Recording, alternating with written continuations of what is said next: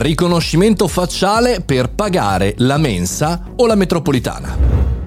Buongiorno e bentornati al caffettino, sono Mario Moroni e anche oggi qui davanti alla macchinetta del caffè virtuale parliamo di un argomento interessante per noi professionisti, imprenditori e perché no, studenti che stanno studiando, che si stanno formando.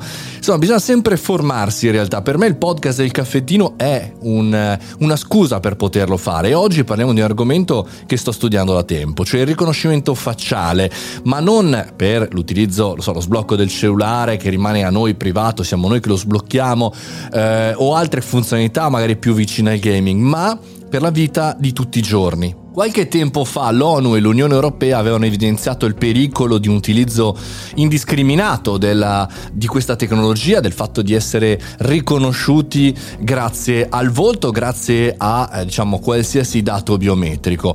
E noi avevamo parlato anche del fatto che tanti paesi stavano muovendo al di là di quello che dava come informazione l'Europa. Tra questi chiaramente Mosca, il, il mondo russo che ha utilizzato il riconoscimento facciale per per permettere di pagare i biglietti della metropolitana e quindi da questo punto di vista si velocizzano gli spostamenti, non ci sono più code ai bagarini, a chi si vende il biglietto della metropolitana, ammesso e concesso che ci siano ancora.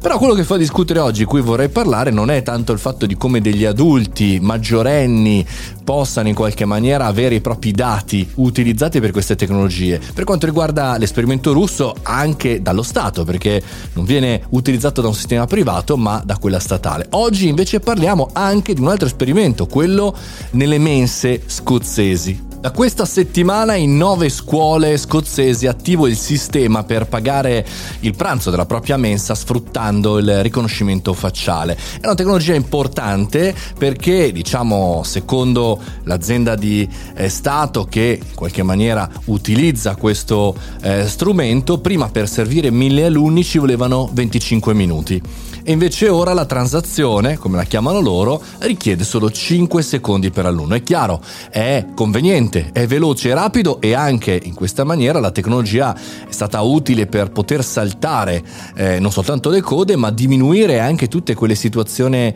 Covid non free, ma pericolose, perché chiaramente non devono toccare gli scanner, non devono dare biglietti, non devono dare nulla. Quindi l'intenzione è interessante. Sembra tutto bello, sembra tutto fantastico, poi in realtà c'è un problema di privacy, soprattutto per i minori, e poi c'è un problema che in realtà ragionavo l'altro giorno, ma se dovessero rubare eh, tutti quei dati salvati nel database eh, di un'azienda statale, che noi sappiamo in Italia magari non sono il top dal punto di vista di cyber security, oppure anche di un'azienda privata, lo vediamo tutti i giorni, hanno appena rubato tutto Twitch, immagino che lo possano fare anche con l'azienda Pinco Pallino, ecco quei dati di minori e anche di maggiorenni come verrebbero utilizzati dai criminali che serpeggiano l'internet e soprattutto il dark web?